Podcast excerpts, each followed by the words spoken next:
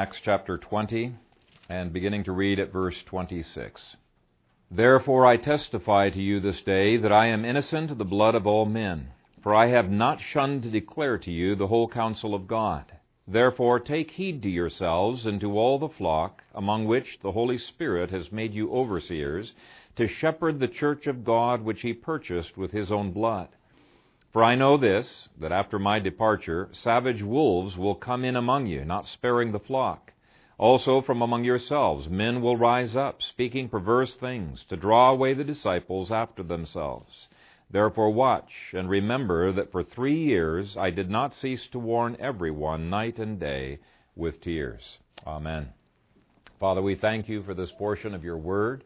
We bow our hearts before it, and we pray that uh, as I give an exposition, I would be faithful to uh, speak your word in the context of your grace in this chapter. And we pray it in Christ's name.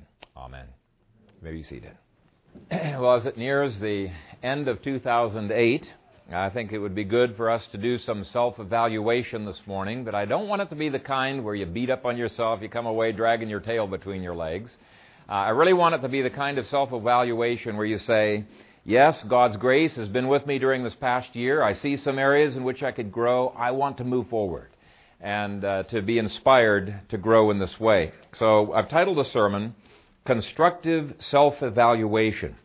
How we view God and the world and ourselves makes a huge difference on whether we live by faith or we live constantly uh, discouraged. There was a an interesting sign at a at a um, employment agency in Tucson, Arizona, that was actually plastered on the top of a full-length mirror, and it said, "Would you hire this person?" And I thought it was a rather clever uh, sign because uh, people have a tendency to blame everyone out there for why they're not a success. You know, they blame the boss for not having seen their qualities or a fellow employee for cheating or bad luck or whatever it may be. But if they would take the time to look at themselves and see if there are any changes that could could happen or ask themselves, would I respond any differently to the person that I see in that mirror? Are there things that I could change? Now, there is a danger anytime we engage in self-evaluation and there is a danger as well in preaching on just a little tiny section of Paul's sermon. Because Paul had a whole context he wanted his people to hear, right?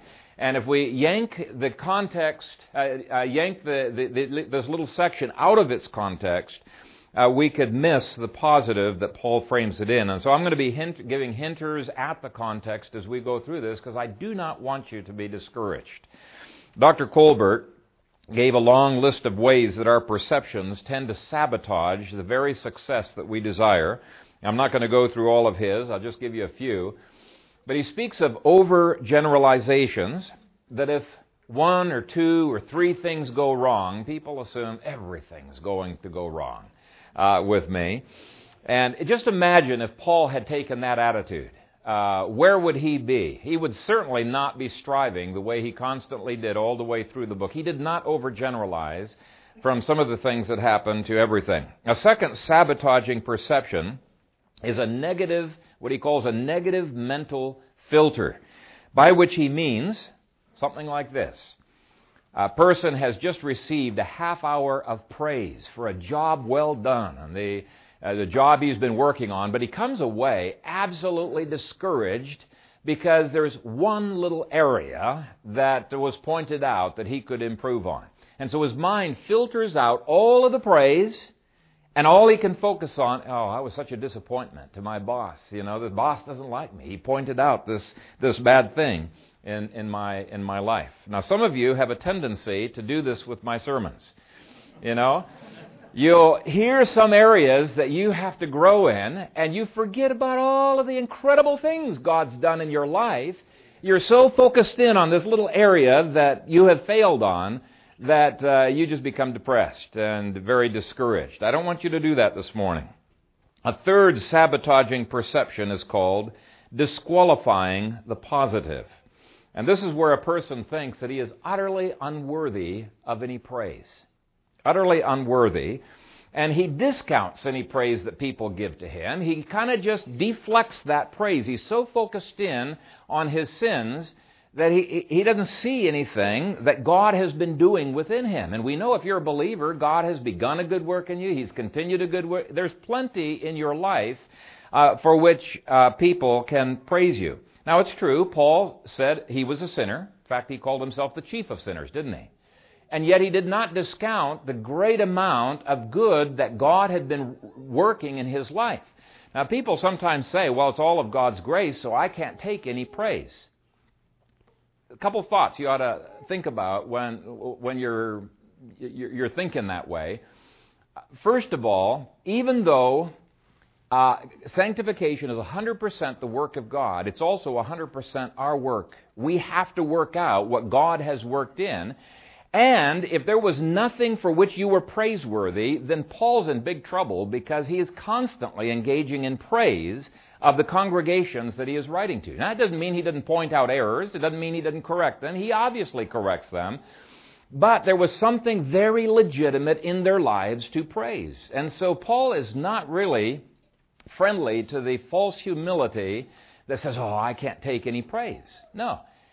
Think about all the praise that Paul gives in the, even to the church of, of Corinth, and you realize there must be something in these people that is praiseworthy.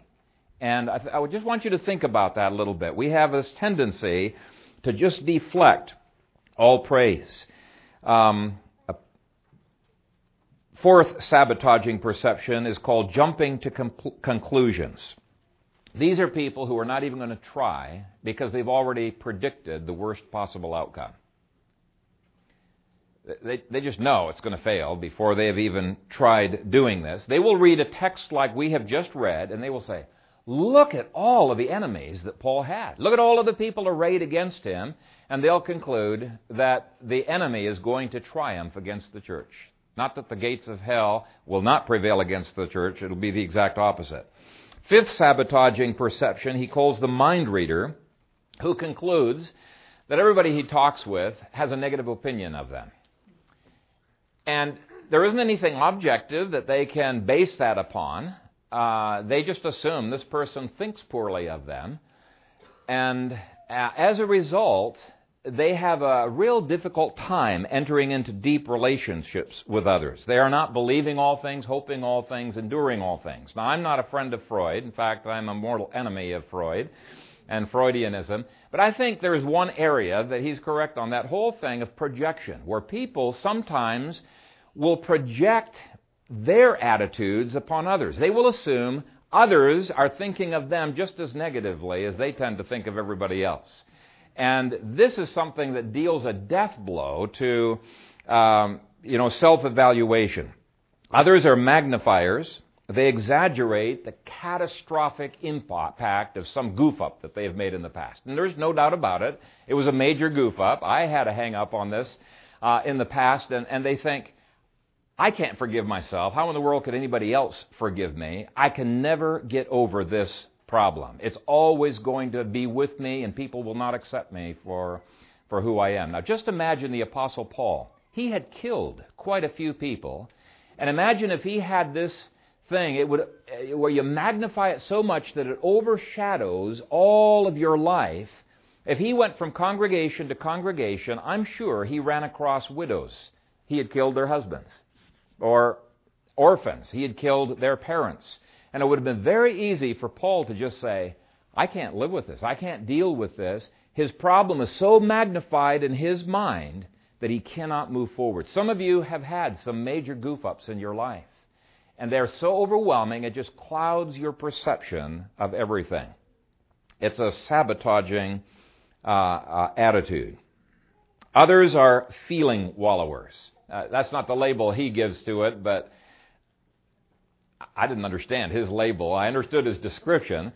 Um, uh, feeling wallowers are people who assume that their feelings are good gauges of reality. They don't stop to think, maybe I'm feeling terrible because I didn't get a good sleep last night. Now, they automatically assume that uh, uh, everything is going wrong because they feel bad inside. And um, uh, as a result, uh, they have a negative uh, outlook on life. Uh, rarely are your feelings an accurate gauge of life. Now, you can't ignore your feelings, but neither should your feelings be a firm conclusion for you. Okay, some people blame themselves for everybody else's problems, and I have seen this over and over again. Daddy left mommy because I was bad. And they bear the burden of this, uh, this divorce, you know, that the, mom, it's my fault that mommy and daddy have, have split up, or some other issue like that. Others perceive the need to be liked as being so important that they will sacrifice everything, including the truth, so that other people will like them. Well, let me tell you something. This passage is one of many in the New Testament that indicates not everybody's going to like you. And you just need to get over it, you know, and not worry about that. In fact, worrying is probably, worrying about things you have no control over is probably the biggest uh, thing that sabotages a, a, a proper uh, self evaluation. And so, if you can promise this morning to look at this passage through the lens of the cross, we can proceed. Can you agree to that this morning? Uh, we're, we're not going to uh, try to look at this out of context, and uh, I can't preach on all of Paul's sermon, otherwise, his, his sermon's, uh, you know, just read the sermon and we'll go home. Uh, we we want to tear it apart and take a look at what Paul was doing here. Now, there are six ways in which he had these elders look inward and evaluate themselves. The first was to see if they were faithful to warn. Do we care for the well being of other people enough to warn them about danger? Verse 26 says, Therefore I testify to you this day that I am innocent of the blood of all men. Now, in one sense, that's kind of a negative way to start, uh, because what he's saying here, he's implying if he didn't do something, he would be guilty. He's implying these people are headed toward, uh, toward hellfire. They're headed toward death, and that's exactly accurate. But what Paul wants these elders to realize is you've got an incredible privilege and a glory of being used by God to rescue people. He speaks of his innocence because he was a rescue mission on two feet. When he saw people walking over a cliff, he was there to warn them, hey, there's a cliff there. Don't be going over that cliff. It's dangerous over there. And so it's a very straightforward, simple message, and yet people immediately focus on the wrong thing.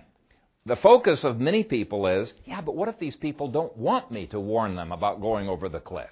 They might hate me. They might not like me. Now, what's the focus on this person who's uh, a nervous willy, you know, about telling anybody about the dangers that are out there? His focus is on self, not on the well being of other people. And what's the emotion that he's feeling? He's feeling fear. He's not uh, operating out of faith, he's operating out of fear. And um, what is the result of this? It's the death of other people. And his attitude is, I don't care. At least I don't care enough to do anything about that. And so when you look at it from that perspective, I think you can see that Paul's warnings are a blessing. They're an incredible blessing in a fallen world. They're words of hope and encouragement, even if other people interpret them totally differently. So the first point of self evaluation is this Do you care about a lost world? Do you care about the destiny of fellow sinners? Uh, do you care about dangers that fellow believers face? Do you care about the sheep in your family that God has entrusted to your care? Uh, for this next year, I want to be a more caring person. I want to care enough to make a difference. Now, the second thing that we saw is that Paul was faithful to teach. Verse 27 says, uh, For I have not shunned to declare to you the whole counsel of God. Paul knew that there were people who would hate some of the doctrines that he was teaching, but he taught them anyway. He taught the whole counsel of God. And so this indicates to me that the scriptures have got to define what is the message of hope. What is the good message that needs to be given, not the world, because the world out there does not want you to be warning them. They're totally blind to the dangers that they're facing, and I think they would probably prefer that you have a Pollyanna message. You know the movie Pollyanna, where finally the minister is convinced he's only going to preach on, I don't know, how many scriptures was it? It wasn't very many scriptures. He was going to preach on the positive scriptures and not give uh, the, the other scriptures out there. Paul gave the word that was needed. His goal was to be faithful, not just to be popular. a toddler who wants to get into the chemicals is going to think you're, you're, you're being a meanie. Uh, your, your message is not going to be very popular when you say, no, you may not get into those chemicals, and if you do, you're going to be disciplined. You know, when your children were young, um, you probably didn't care whether you were popular with your child when you told your daughter, you may not play in the street. It's dangerous out there. You may not touch this hot stove. So, what has changed when your child became 15 years old? There are still scriptures that are not going to be popular, you know, with your children, and yet you must give, as a faithful parent, what is needed, what is in the good and the best interests of that child.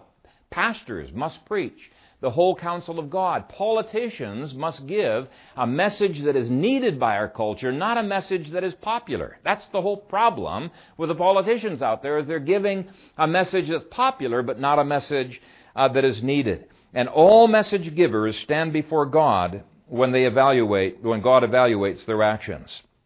So here's a question you could ask yourself.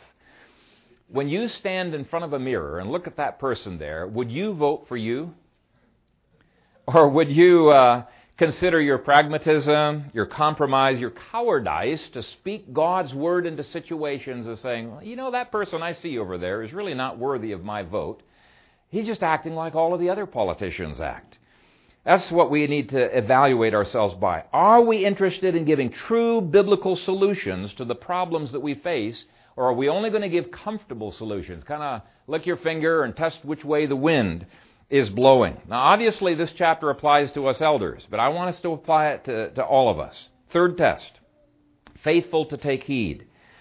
Verse 28 Therefore, take heed to yourselves and to all the flock among which the Holy Spirit has made you overseers to shepherd the church of God which he purchased with his own blood. What an awesome responsibility it is to be a shepherd. It's a tremendous responsibility we elders need to evaluate whether we take heed. You fathers are shepherds. You need to evaluate. Am I being the kind of shepherd God wants me to be? Now, Paul breaks this down into two parts. First of all, he says, I want you to take heed to yourselves. Do we take care of ourselves? So, here you are, you're looking in front of that mirror, and you're wanting to hire somebody who's going to be a good shepherd of your body and you look at that person and say, man, would I hire this person? Has he been abusing my body or he has, has he been taking care of my body? Has he been shepherding my spirit or has he been abusing my spirit? Just evaluate yourself. What kind of a person do I see in that mirror? And ask yourself if you need to uh, grow a bit. But the elders weren't just to take care of themselves. It also says in the text to take heed to all the flock. Uh, there are things in this next year I really want to improve in my shepherding. Now, I'm grateful for what God has done through me in the past uh, years, but I also want to improve. I want to excel as a shepherd. And you fathers, I don't want you beating up on yourselves about your failures in your shepherding. If you just see, okay, there are some areas for growth, say, Lord, I want to grow. I want to grow this year. I don't need to worry about how much or how little I've grow, grown in the past. I want to grow this year, and I'm committing myself uh, to doing that. Always be growing.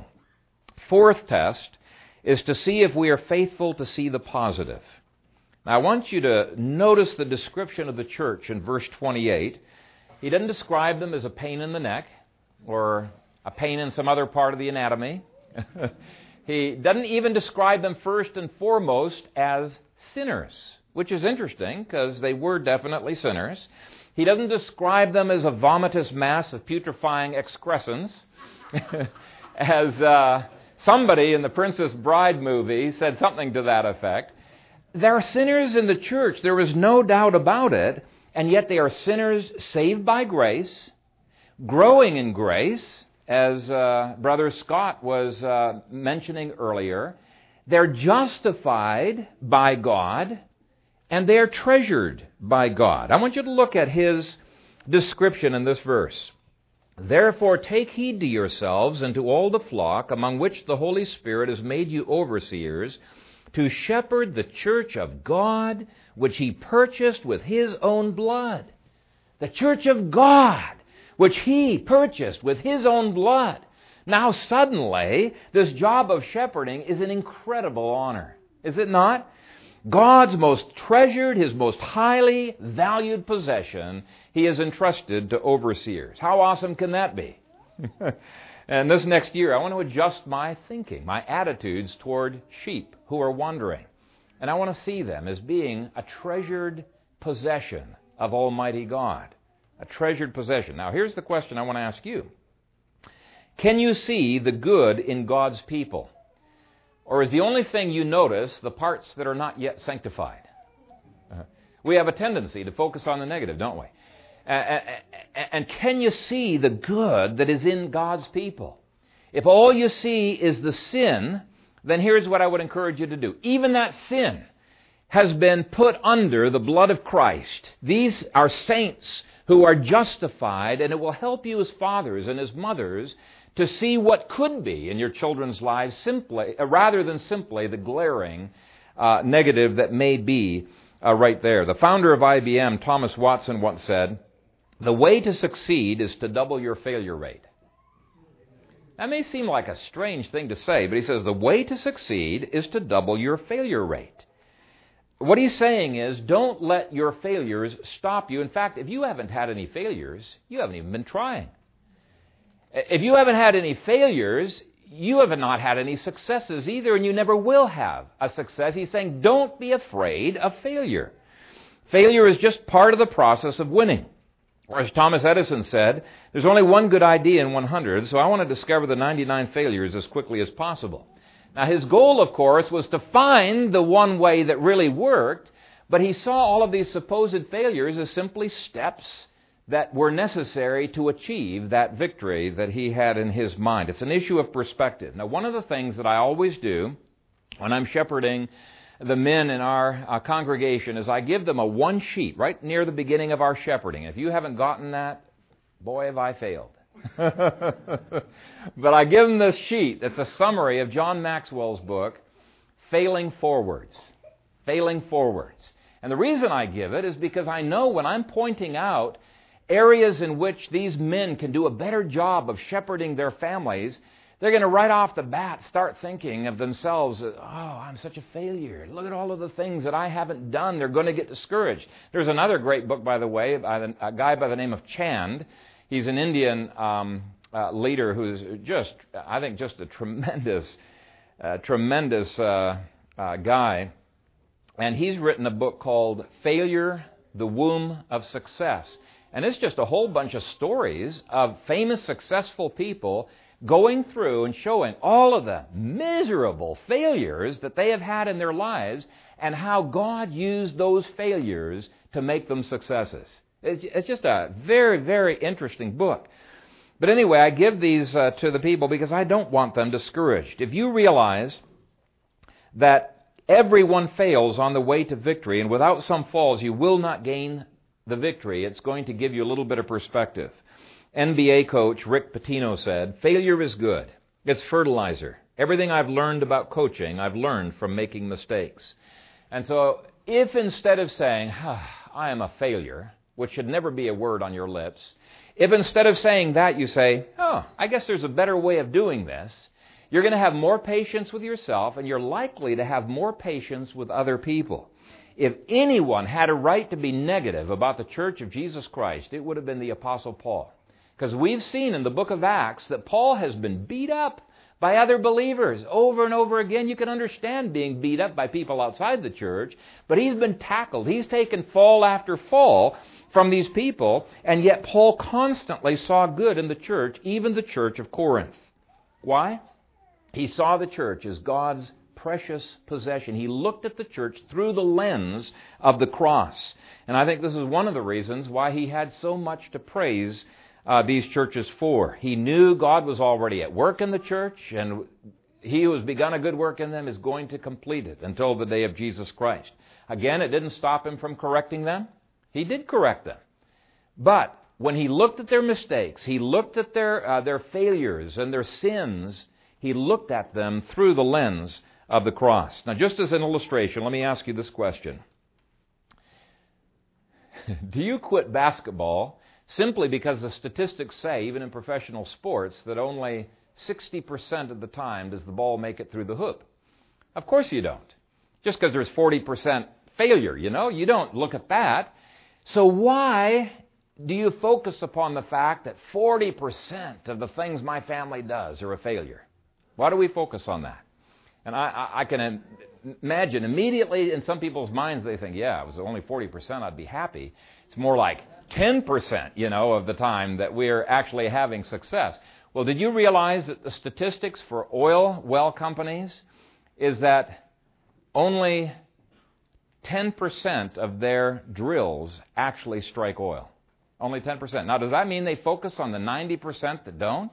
No. They're focusing on the riches they're getting out of that 10% that they have drilled. And so the issue really is um, an issue of perspective that we need to be looking at others uh, in, the, in, in terms of the whole in terms of the whole picture. I think John Maxwell is right when he said we need to take successes and failures concerning ourselves much less seriously and take God much more seriously. We need to seed a risk taking mindset. We need to constantly be planting seeds that will develop a mindset that is willing to take risks. Now, is it a risk to shepherd the church of Jesus Christ? And we have to say, of course it is. Is it a risk to be the kind of parent God has called you to be? Of course it is. But the rewards are worth it. You know, you look at the oil, the gushers you're going to get, you know, from that 10% uh, of what you have planted. And uh, uh, you have been trusted by God with incredibly precious possession. 2009, here is one of the things that I want you to encourage you to do. I want to encourage you to think more positively about your family. Looking at the things God has wrought in them and that God will do in them, and look more positively at each other within the Church of Jesus Christ. Now, the fifth test naturally flows from this. Are you faithful to protect the precious resource that God has given to you in your family? Or in the case of us elders, He's given to us in our families as well as in the church. Verse 29 says that there are dangers from outside. For I know this, that after my departure, savage wolves will come in among you, not sparing the flock. Now, I would hope that none of you would ever throw your children to the wolves. No, you love them. You want to protect them. And yet, is this not exactly what many Christians unwittingly do? I don't think they're intentionally doing this, but unwittingly do when they send their six year old into the government schools to be trained by the wolves. I think those children are being savage. Now, people will say to me, Oh, Phil, you've got such a negative message. Why, why, why can't you just lay off and let parents do whatever they want to do? And I think to myself, well, is it really a negative message to say God has given you a precious possession. You need to cherish that possession. God has put you into the position of pastor of your family, of teacher of your family, and what higher honor could you have than that? And is it not negative to be saying, it really doesn't matter if we send our kids to the wolves to be savaged? Uh, you know, I, I think that this is part of Paul's uh, warnings here. I think it's a, a message that the church desperately needs. And if I love the church of Jesus Christ, I'm going to warn them about the wolves that attack the, the, the, the, sheep. Paul is basically saying, hey, shepherds, just giving you a heads up. I know you love your sheep. I know you treasure your sheep. I want you to know that out there are wolves that are bound and determined to brainwash and to take everything good that you have planted in your child's life. I want to warn you about it. I want you to take it seriously. Then he warns them equally about dangers from inside. Verse 30 says, Also from among yourselves men will rise up, speaking perverse things to draw away the disciples after themselves. He's saying shepherds need to also watch about sheep abusing sheep and also shepherds abusing sheep, and also sheep abusing themselves. That can happen as well. Uh, let me read you from a, a letter a professor in a seminary sent. This professor said he was graduated from the finest four star Christian college. The product of a distinguished evangelical church, he had a good personal grasp of the scriptures. From a strong Christian family, he was a personable and handsome green shoot, the whole nine yards. Like many in his league, however, he was riding rather than building on his background. At seminary, he was acceptable, certainly not outstanding. He suffered from a severe case of the blahs, turning in papers that would make better kindling than academic projects. He generally frittered away his time. Toward the end of his four year tour of divine duty, I had developed an excellent personal relationship, and I called him into my office. Bill, I'm disappointed in you. Really, Prof? Why? His eyes widened and blinked. Well, I could be wrong, but my evaluation of you is this. You are a 10 cylinder man operating on about three and comparing yourself with others who have only two. The atmosphere electrified. He flushed, stifled internal anger, and left. Apparently, he felt he had been misunderstood, and our friendship bond weakened. Upon reflection, he cooled to thinking temperature. Maybe Prof is right. Could it be that he's the only man who loves me enough to tell it like it is? He blew my cover. In time, our rapport was mended. Bill went on to become a military chaplain, serving with distinction and impact. One of the cherished letters in my file is from Bill, thanking me for caring enough to face him with my convictions. Counselors can often be cowards, not caring enough to confront. Wow. Mothers and fathers, does that last sentence describe you? Counselors can often be cowards, not caring enough to confront. Are you willing to warn your sheep about danger? In John chapter 10, Jesus says that a shepherd who does not protect his sheep is a useless shepherd. He says the hireling flees because he is a hireling and does not care about the sheep. And so warning shows our care. The good shepherd of John chapter 10 lays down his life for his sheep. So here's my question Mothers and fathers, do you care for the sheep God has entrusted to you? If you do, you need to tell them about the plague of pornography, which almost every family in America has been confronted with at some point or another. Don't think, oh, my son, hopefully my son will escape that, or my daughter will escape that. No.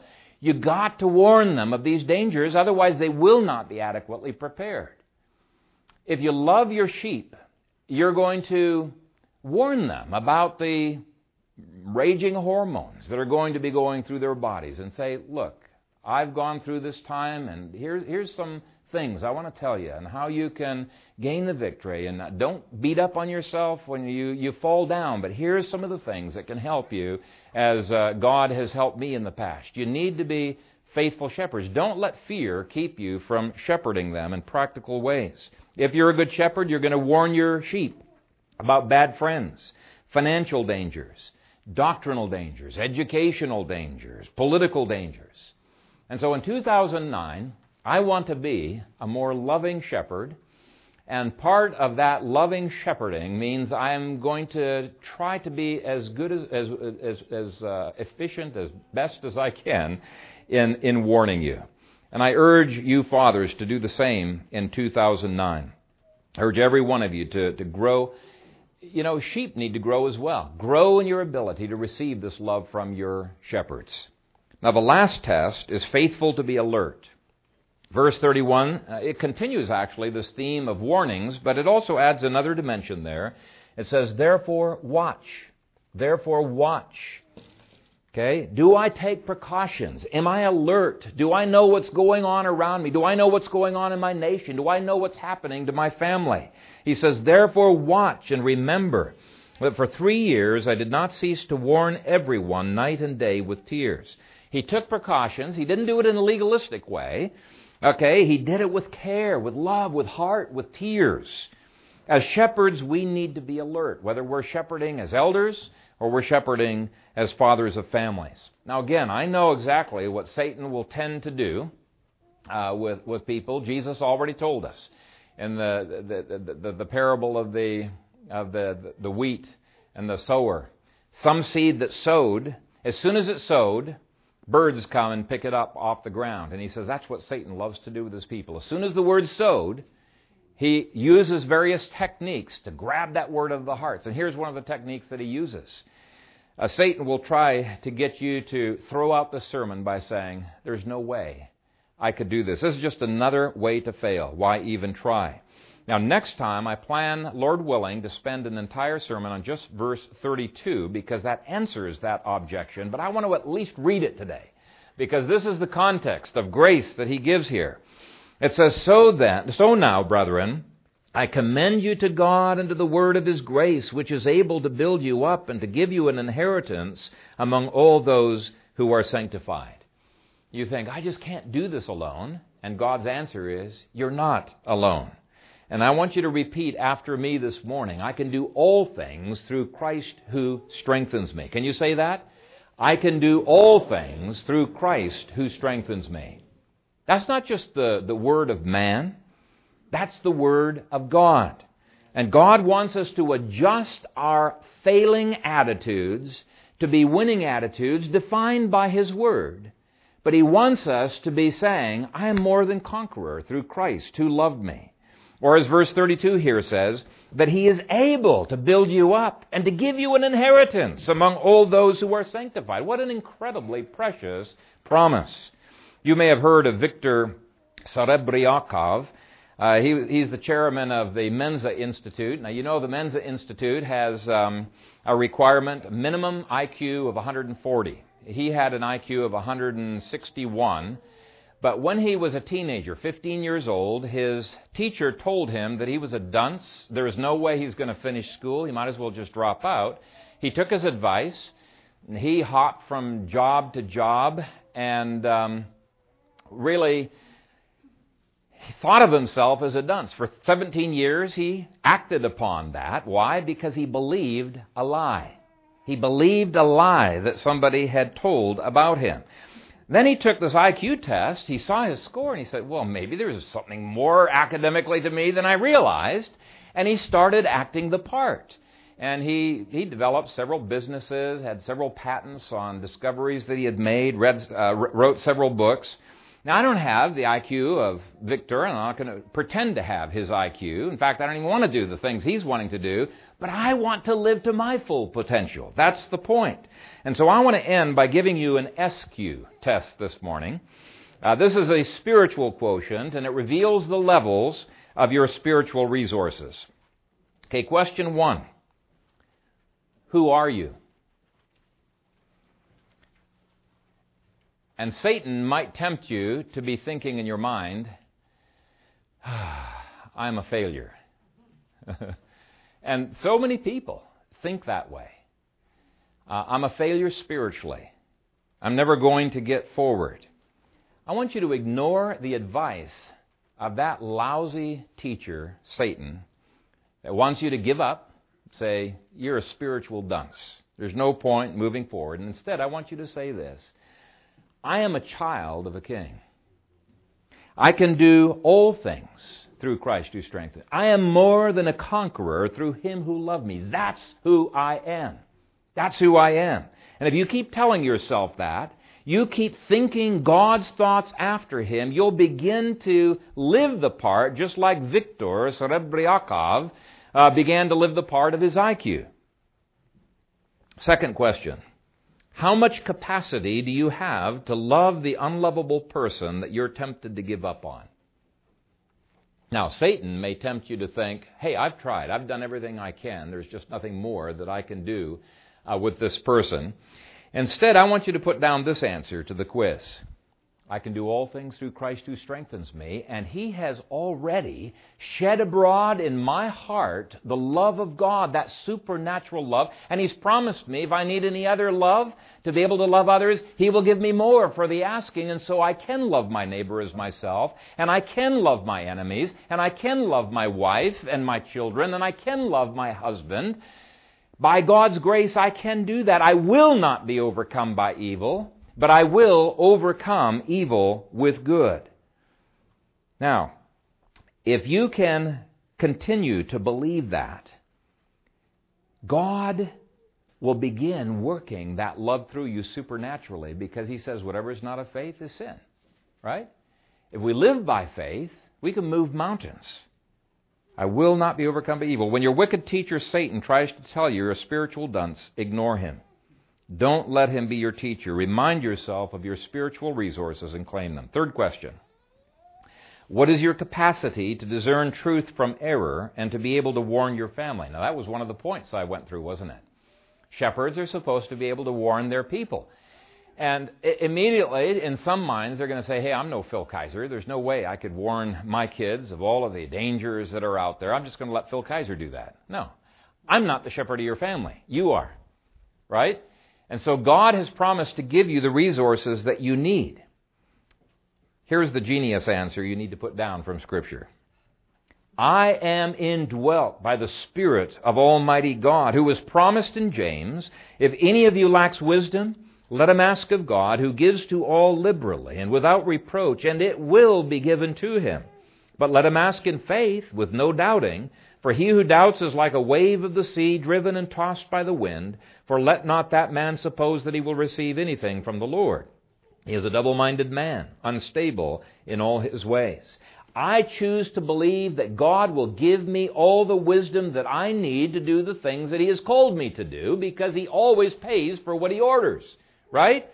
That's the genius answer. I will not doubt God's provision for me as a spiritual pastor. I'm not going to let Phil Kayser bail me out. I'm going to claim these resources for my shepherd, uh, my shepherding job. That's the genius answer. When you begin to believe that, you begin to, that you're going to start entering into that, just like Victor started living the part of his IQ. Fourth question What is your faith? That last scripture that I just read, Satan will love to twist around. And what Satan will try to do is say, oh, wow, that's. If, if you don't have faith, you're just not going to get anything from the Lord. Lord, give me some faith. That's going to seem so spiritual. You're praying, Lord, give me some faith. Here's the genius answer I want you to put down I don't need more faith. Because Jesus has said, if you have faith as a mustard seed, you will say to this mountain, Move from here to there, and it will move, and nothing will be impossible for you. Matthew 17, verse 20.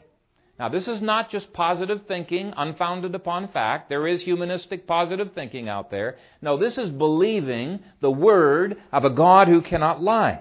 Say with 1 John, Everyone who is born of God overcomes the world, and this is the victory that overcomes the world, even our faith. That's the genius answer. First John says that um, uh, you already have an anointing from God, and you know all things. You have an anointing from Him, and you can discern truth from error. You can do the things that God has called you to shepherd in. Now, I could keep on giving this quiz, but I think you get the point. We only have the faith to achieve what we have faith for. Uh, we can only achieve what we have faith for, and there's no reason why every one of you could not make great leaps forward in 2009. After all, you are indwelt by the God who created this universe. Think about that. Romans 8:11 says, the same Spirit who raised up Jesus from the dead is at work in your mortal bodies. Now, isn't that mind blowing? You think that Spirit could uh, work through you when you lay, anoint your child who's sick with oil and you lay hands on that child? You think that that Spirit who raised up Jesus from the dead could heal that child? I think so.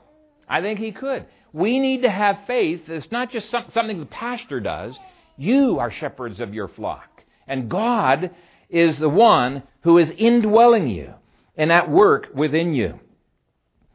Um, you have his promise that if he is for you, who can be against you? And he is for you. Amen? Ephesians 1 3.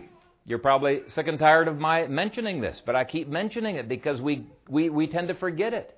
He has blessed us with every spiritual blessing in the heavenly places in Christ Jesus. You're a millionaire. It's there for the asking. This is why Jesus said, Most assuredly I say to you, whatever you ask the Father in my name, he will give you. Until now you have asked nothing in my name. Ask and you will receive, that your joy may be full. John 16, verse 24. James says, You have not because you ask not. Now let me try to sum this all up. Shepherding the church of Jesus Christ is way too difficult a task to even be able to remotely accomplish apart from God's promises and His grace.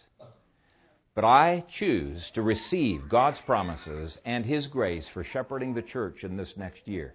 Shepherding your families is a task that is way too difficult for you to do, apart from God's promises and His grace. And I challenge you to do the same, to receive from God grace and his promises. Bank on it. He's a God who cannot lie. Loving your shepherds And loving each other the way God commands us to love each other is way too tall a task if it was not for His promises and His grace that He will be with you and enable you to do it. And so, when God has given us these promises, it is not a presumption to make a New Year's resolution. I'm going to be more than a conqueror through Christ who loved me in this next year. It's not a presumption to say, I'm going to grow in my shepherding in this next year. I'm going to grow in my ability to love the saints in this next year. Not that you're going to be perfect, you're going to grow. You're going to keep growing. By God's grace, you've got to do it. It is not presumption to make a New Year's resolution along those lines. Now, it's true, we live in an evil world, but as you've noticed, Paul did not ignore the evil that was in this world in this passage. Here's the point we live and move and have our being in an even greater God. Amen? Let's not let our past failures get us down. J.M. Barrie said, We're all failures. At least all the best of us are. I like that. We're all failures. At least all the best of us are. His point was if you're not a failure, you haven't even tried. And if you've never failed, you have not yet been a success. And you will never be a success if you're afraid of failure. So don't be afraid of failure in 2009 in your shepherding or in anything else that God has called you to do. Instead, commit yourself. Commit yourself to fail forwards from victory unto victory, from faith to faith, from glory to glory, from strength to strength, growing by the power of Almighty God. Are you with me for 2009? Okay. If you're with me, quote out loud once again that, that I can do all things, a verse with me. I can do all things through Christ who strengthens me. Amen. Let's pray. Father, we thank you for your word. So quickly, our eyes are taken off of it. But I pray that our faith, our eyes would be fixed on Jesus, who is the author and finisher of our faith. Perfect that faith within us, Lord. Help us to grow, to go from victory to victory by the power of your Holy Spirit. In Christ's name we pray. Amen.